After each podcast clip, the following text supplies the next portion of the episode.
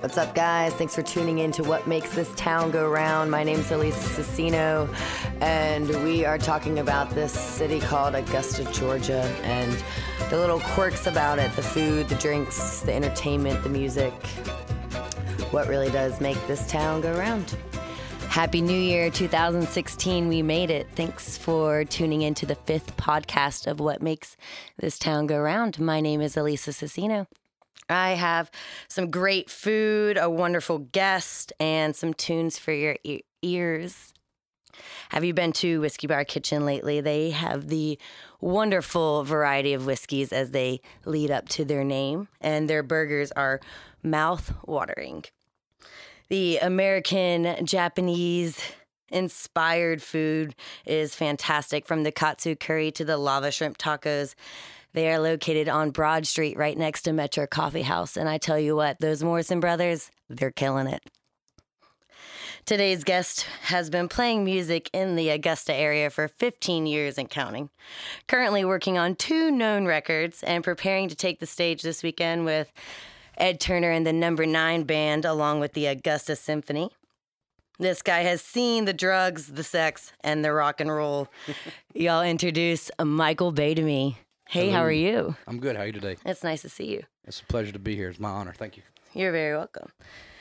So, you have started off at a pretty young age and being on stage, performing, and blowing people away with your talent at such a young age.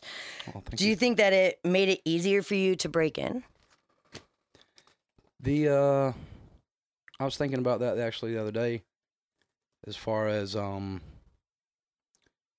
the open open armedness that people presented to me whenever I first started playing out, and how much that uh how much that meant to me as far as tough kind of being the new kid on the block kind of thing and wanting to be a part of the scene that is happening in Augusta, you know, so folks like John Colbeck and Patrick Blanchard and Steve Mitchell, Andy Farley, Cliff Bennett, you know, just really accepting me as a peer almost off the bat, you know, is I guess I kind of slipped in as one of the the young guns or whatever, so to speak, whenever I was joining the ranks of the music that was happening around town in the early 2000s, like 2001.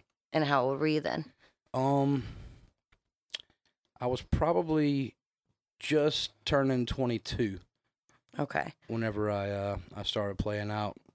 And so, getting started, you were with Black Eyed Susan and There- there was a Sabo and band- There was a band before that. Uh, our dog, our dog Farley was Okay. the first group that I played with, and that was a a large conglomerate, like eight people in it. You know, had a couple of horns and lead singers, different singers, and that group was my first incarnation of playing out. And then, uh, just kind of like a a musical thing. Like I said, there was so many people in the group, and this part of the group wanted to go this direction, another part of the group wanted to go another direction, so that broke off into Black Eyed Susan. Gotcha. And so, at that point, you were kind of just in the background. At with the All Dog Farley thing, you know, I, I was just kind of the first time playing out in front of people, and then you know that that rush that is definitely there as far as making music with a group of people in front of people, and the uh, the amount of energy that that creates. So I was just kind of green and very first time of it happening. So the uh, the hook was set in me pretty deep right from there, and I was definitely just kind of like a guy in the background that played guitar, but I would be given certain moments in the set to kind of do my thing or whatever, you know. So, when you got into the industry, you were sober, correct? I was, I was. So, in an industry supported by drugs and alcohol, Mhm. being sober and being surrounded by people that were not had to have led to some sort of obstacles for you. Yeah, I mean, there was zillions of, you know, we play or whatnot, and then somebody would come over and just say how much they enjoyed the the music and the guitar playing, and be like, "Let me buy you a shot, or let me buy you a beer," and I'll just be like, "I mean, I appreciate the kind words. I don't drink. I'll I'll sit and have a coke with you, and we can." And that was just by and- choice. Yeah, and that was literally, you know, just um I didn't participate in that at that point of time, you know, I was a young guy and I wanted to be clear-minded, clear-headed of everything all the things surrounding me, you know, so I wanted to be able to take it all in. So, as your success went on, you became in more popular bands in the area, such as the Edison Project and Mhm. Sibling String. Mm. And from there, you know, it seemed like your life kind of took a turn. Yeah, well, I mean, um, the progression kind of went, you know, from R Dog Farley to Black Eyed Susan. I did play with Jason Sabo and Sabo and the Scorchers Okay. for a very long time.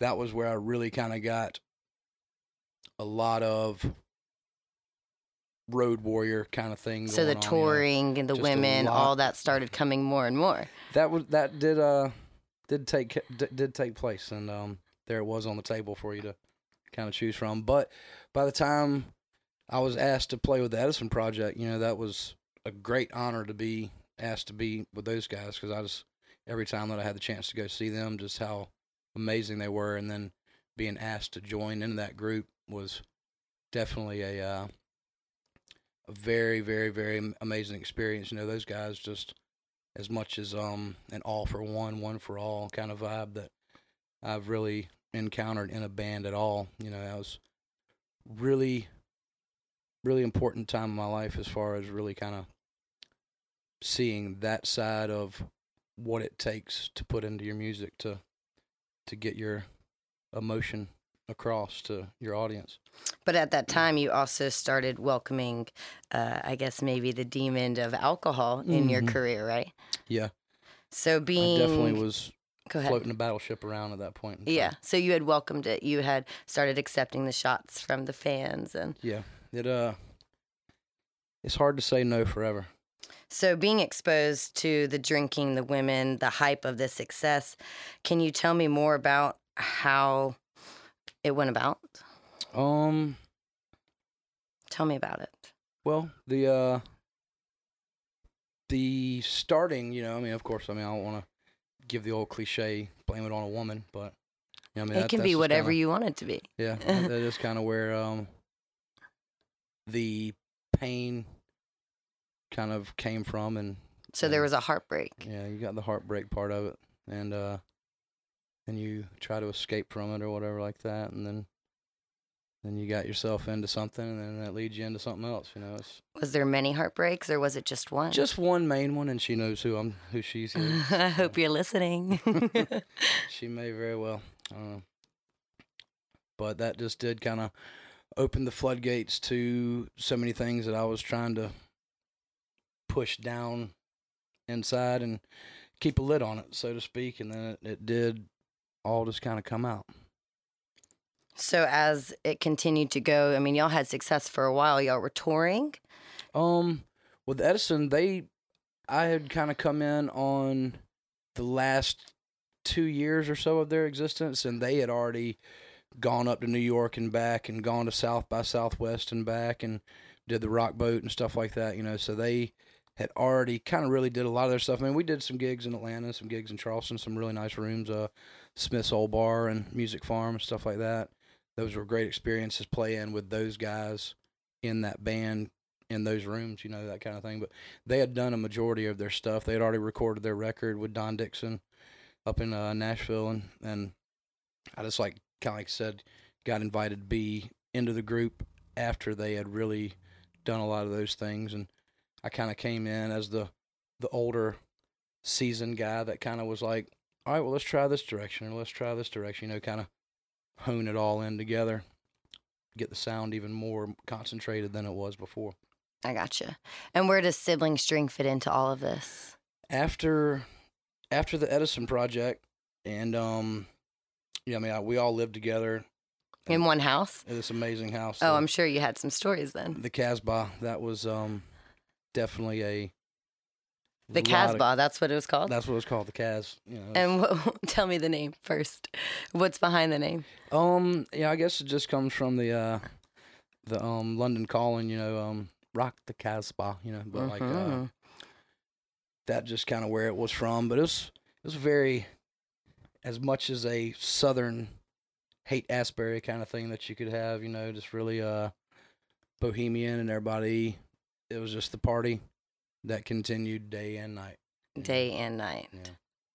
But um after that situation, you know, that's whenever uh sibling string happened. It almost you know, Jacob Belts, dear friend of mine, love that man. And um he was doing a we a weekly gig at Joe's Underground every Wednesday and just playing by himself and um I came down to watch him on a Wednesday and then came down to watch him the next Wednesday. And then I was just like, let me just grab my guitar and play with you? And he's like, yeah, please do. You know, so me and him started playing together. And then Henry Wynn would come down with his fiddle and the three of us would play together. And then it just kind of became this thing. You know, I mean, it was Whiskey Wednesday. They had, you know, dollar whiskey shots down there at Joe's, the good old days. That could be dangerous. that can be very, very dangerous. Was it dangerous for you? Yeah, highly. But uh, Slippery slip?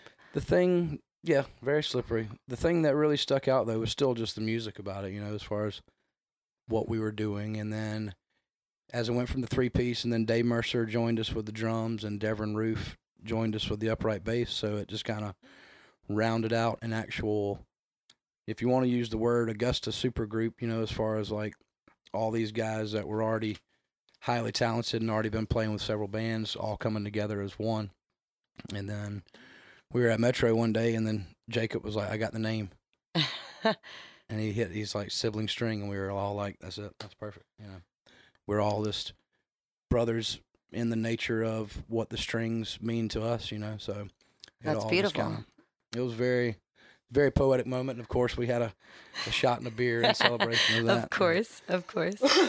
and the continuancy of it just you know every wednesday and we would just dive deep into those bottles of whiskey really really really heavy and i mean like i said the continuancy of the music being the important thing but i believe a part of the show itself that got people coming was to see how drunk we could get and still perform a show and they fed off of that. and they fed off of it And they loved it. we loved it they loved it it was it was a very very very good uh It was a camaraderie.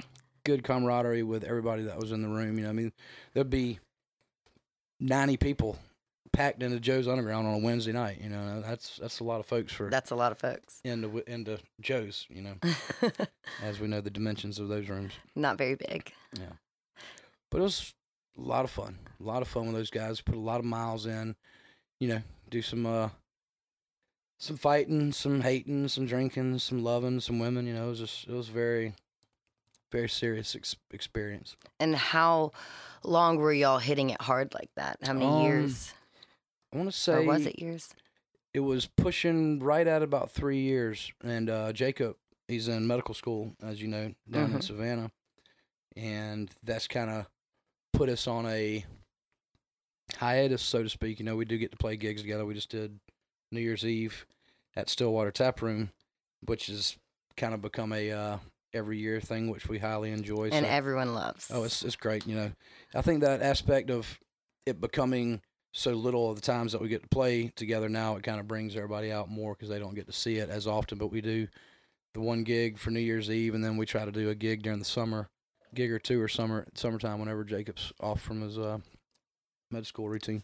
So besides the fact that Jacob went off or Jacob Belts went off to school, um, there had to been a turning point for you. Um, as you decided that there would be one point of putting down the bottle. Yeah, the um the overwhelming feeling of a everyday hangover from those experiences of uh drinking till you couldn't drink anymore had definitely taken its toll on me and you know it was towards the end of being with the group you know and um still playing i mean i have not stopped playing since I quit drinking, you know. So it's just that aspect of being in it, near it, around it, and everybody participating in it. But um, the need in me to stop, you know.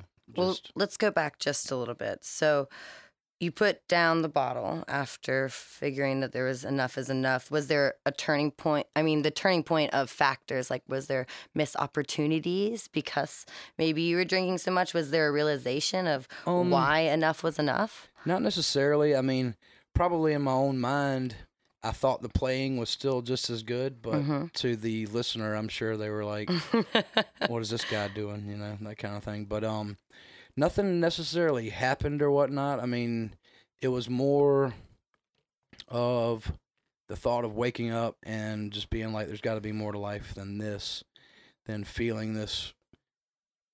I mean, I can't even explain what the hangovers felt like. You know, I mean, we've all been hungover, but like, take that and literally times a thousand. You know, it was just, it was a feeling that I was just like, I don't want to feel like this anymore. And the reason that I was feeling like that was because of the level in which I was drinking. And, you know, we're talking earlier about, um, earlier in my musical life that I wasn't drinking at all, you know, and it definitely was a, a serious factor into the nature of one of my biggest musical influences, Stevie Ray Vaughan, passing away at such an early age. And, the thought, the inspiration in me of being, since he's not here, I can do it for him, kind of thing. Too, you know. well, that's poetic. that definitely did play into my mindset of him passing away at the age of 35, and I was. I mean, he had he had cleaned himself up. You know, I mean, what he didn't pass away of anything to do with drugs or alcohol. It was a horrible accident, but just the thought of, I'm here, I can do it for him. And then the mindset of how awful I felt and how much I didn't want to feel like that anymore really kind of fueled the fire to the opposite direction of how much I did party hard. Mhm. I can sober hard just as easily as well. So, Michael, you have been in some great bands and you have put down the bottle. You're 37 years now, right? 37. 37 years old right now. And even- I can't how long have that. you been sober? Today is January. Six, to- Today's the sixth, so January fifteenth, I will be three and a half years sober. three and a half years. And being sober and still, I mean, like you said, continuously being in the bars day after day, playing music, Mhm. touring. What is it like now? Um, my eyes are definitely open to a lot of things that maybe you didn't didn't notice or whatever like that. You know, just being sober and seeing. I'm very, very uh open of my eyes to being aware of things that are going on around me at always my environment and everything. I'm very keyed into that. But um, you know, just seeing. I'm I've one of the things I've kind of over the years I feel like I've developed the uh the prowess of being able to read a crowd really well, you know, as far as like let's play this song right now because the crowd is like really teetering on going this direction or that way, you know, so I feel like if we hit them with this, we're really going to get them to that next level of ultimately, you know, everybody just feeling that that circle of we're giving energy, you're giving energy back to us, you know, while we're on stage. So I've really kind of developed a good eye for reading the crowd on what song selection would be the next uh, way to go, and um, that's a, that's a very important thing. Yeah. Yeah. But with you being sober and your bandmates not always being sober, um, do you notice different things? I mean, can you pick up on where maybe they're slacking because of the alcohol, or does Um, that happen? Yeah, that definitely. Uh, it's almost like the Gong Show, like get the hook, and you know, there have been moments like that. I mean, but I mean, ultimately, I I might give them a look, give them the the old death stare, give them the look, like clean your act up. maybe even in between songs have to say something, you know. But I mean, I have been there myself. Yes. You know, so there's no judgment, but you still have to remain Right, right. I mean, responsible. my friends are my friends, and they'll be the friends until I'm not breathing anymore. I'm never going to have any kind of passing judgment of against somebody of anything like that. You know, Well, there's no room for judgment ever. not at all. You know, so I mean, my my level of concern will be there for Yeah. a friend, but um, there will be moments, you know, as far as like, hey, got to tighten that up or whatever like that. You know, man, it's just it's what it is. What it is. I mean, whenever you got three, four, five, six guys on stage trying to do one thing at one time, you know, it's kind of that that is a difficult thing. That's what rehearsal is. That is what rehearsal is. So you've been in Augusta for your whole life? I have. Um, I grew up in North Augusta, South Carolina, right over the bridge there. Had a great childhood and experience and growing up. And that, that town is, is cool going back and over there now and like seeing how much it's grown and It's beautiful. some over there. things that they had that they have now that obviously weren't there whenever I was growing up and stuff. But I'm very proud of my hometown over there. And um live over here downtown Augusta now on Green Street and love downtown. You know, it's just really inching along, I guess is the way to put it, you know, as far as there's definitely some things going and some things that are happening now and just step by step getting even better over here, but grew up over there, live over here and couldn't be happier than our little community that we have. It is a great one. Mhm. You've had lots of opportunities. I mean, touring bands, like you said, um, big bands, and you've also did stuff with the Kenny George Band, who tours, and I'm sure you've had opportunities to go elsewhere. Um, Why have you stayed in Augusta? I mean, you have the talent to go wherever you want. Well- what is your reasoning for staying here? at this point now, I mean, I I never, I'm not going to close the book on anything and say never say never. But um, as I do get a little bit older, uh, I was with the Kenny George band for right around two years, and love those guys. They are amazing, talented musicians and very dedicated. You know, and the the amount of their touring schedule did definitely take its toll on me. You know, um, I was 35, 36 years old, you know, and uh, if I was maybe 10 years older, I'd be like, "Ah, let's jump in the van and go out to 10 years older, not 10, years younger? Years younger. I mean, excuse me. Okay. If I was 10 years younger, yeah, let's go out to California and back, you know, but like the ultimately-ness of go, go, go, town, town, town really uh kind of was wearing me out at my age, you know. And I mean, even there's a couple of guys in the band that are even older than me. And that's what I was going to say. So you weren't the oldest one. I wasn't. In, I wasn't. I'm not the oldest one in that group, but I don't know. I guess it was just a combination of the go and just wearing me out as far as the amount that they they've even continued further on Mhm, since they have. since my um departure with the group, and they're I think they're going out South by Southwest. I think is where they're Congratulations. is where they're heading out.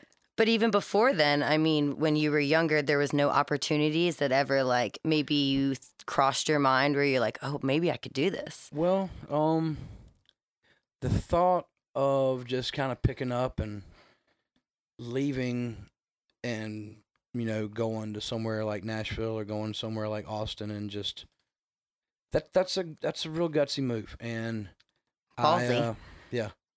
I uh I guess I'm not the most confident person in the world, you know. I mean, You are on stage. Well, that's that's different, you know. I That's can where see that.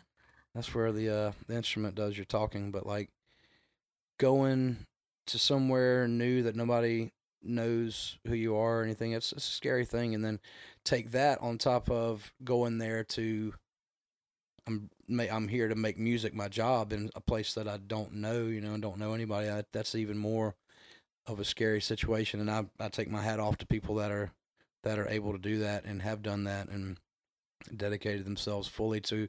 So I guess I have just been a little too scared to go and see what would happen elsewhere. You know, Making Augusta your safe spot is what you're saying. It's your safe place. it is it is home, and I do feel very comfortable and safe here. You know, um, I guess uh, just didn't have the balls enough to go out and just say, "Here I am, world." See Yeah, what well, happens. You're saying, here I am, Augusta. Yeah. so keeping up with the new competition, the Young Bucks that are coming up, Mhm. um, and ultimately keeping up with what Augusta wants to hear. Mhm. Um, how is that for you?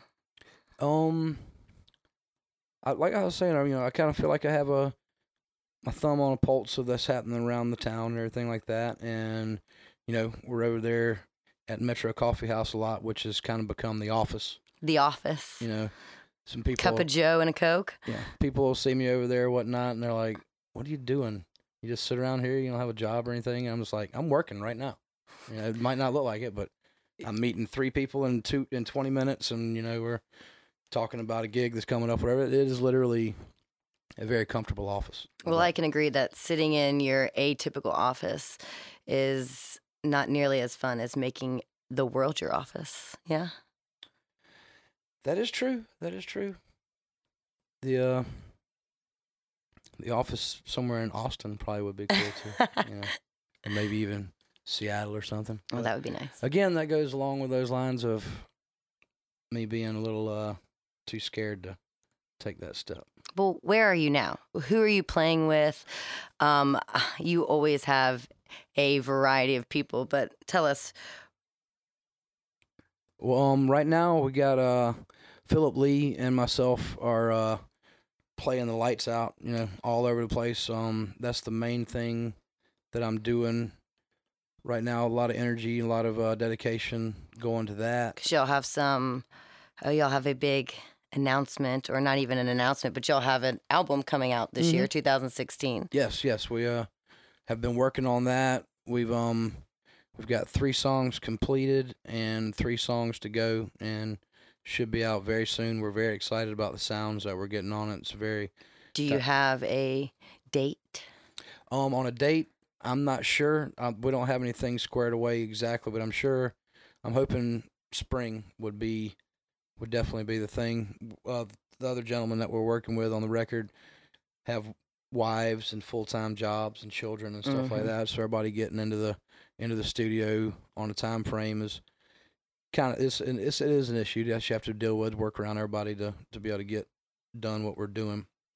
But um, the the three songs we have done already, we are very proud and very happy with the uh, the sound that those those have, and like I say, the diversity each song along on the record has something for everyone. And who else are you playing with this weekend? You have a big show. Yes, Saturday, um, we're playing at the Bell Auditorium, which is such an honor. Who is we? Um, Ed Turner and Number Nine, which Crowd pleaser, always. that crowd that crowd is definitely going to get pleased. That is for sure.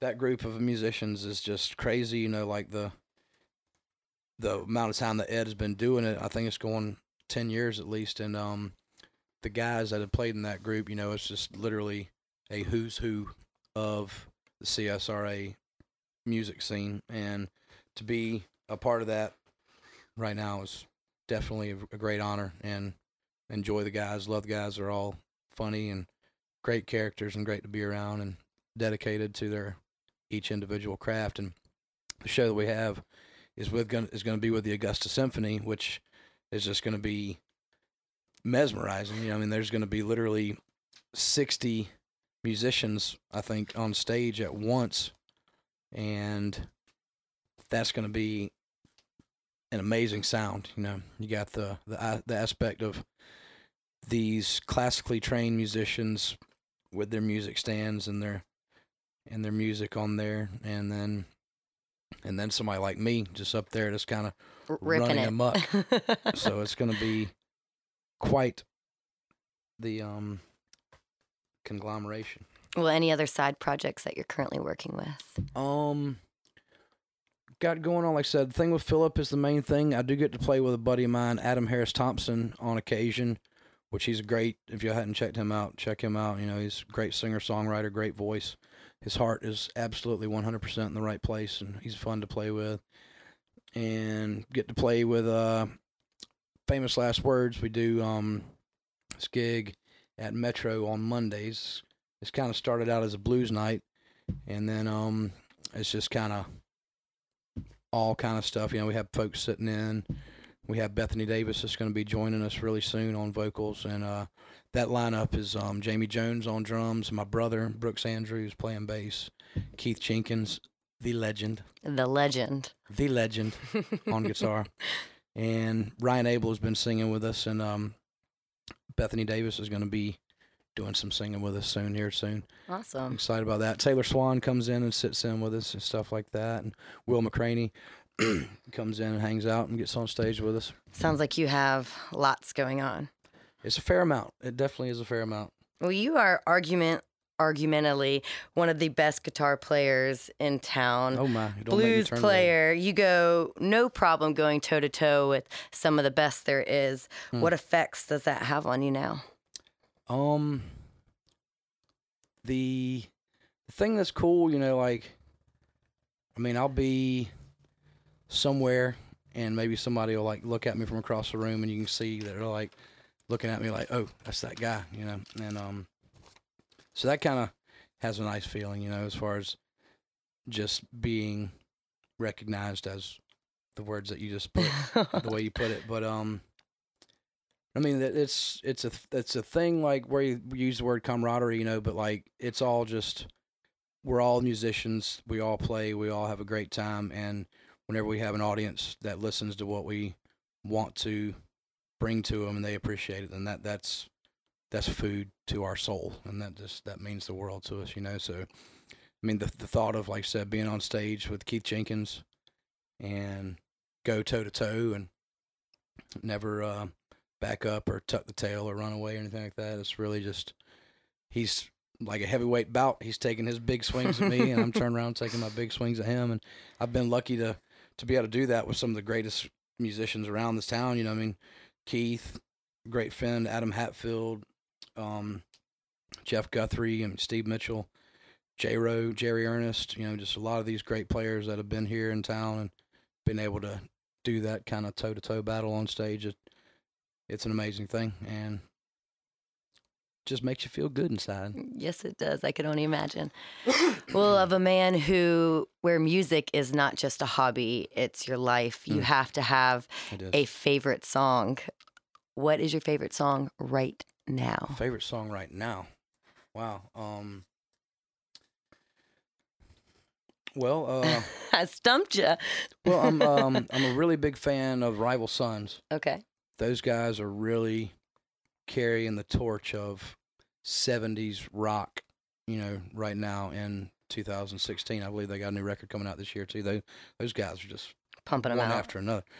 But um, anything off of their latest record, you know, the uh, Great Western Valkyrie, I believe it's called. Is there a song that's sitting with you, though, off their album? Yeah, I can't think of the damn name of it right this second though. Um, Well, you'll get back where, to I, me on where. I've been. Oh, where, Where I've I've Been. been. Where I've been is the name of that song. It's it's an amazing song. He's talking about uh, a soldier going off to war and a girl that maybe she's had some other things going on. It's like, how could you love me when you know where I've been? It's it's a very cool idea for a song, and it's very um very intense. I love those guys. Well, that's awesome. Thank you so much, Michael, for coming and sitting with me on the big comfy couch. Big couch. It is a comfortable couch. It is so comfortable and uh, kind of letting us walk through your journey of where you are today. I really appreciate it. been my pleasure. It's been my pleasure to be here in Augusta, and I greatly appreciate all the the support and the friendships that's been made, and folks coming out to hear the music and staying interested in what uh what I have to bring to the table. I really appreciate that. Well, if you are looking for Michael Baideme, I'm sure you can find him in his office at Metro Coffee House. That's right. That's right. Go find him, y'all. Anyways, next up we have the Laroxes with Summer Fades. This is their song live from Sky City here in Augusta. Give it a listen.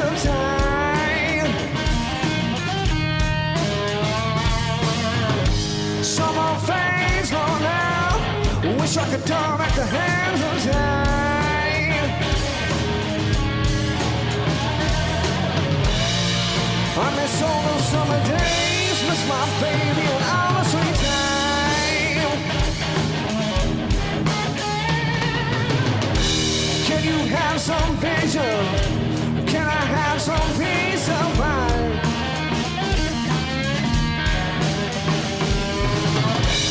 Can you have some vision? Can I have some peace of mind?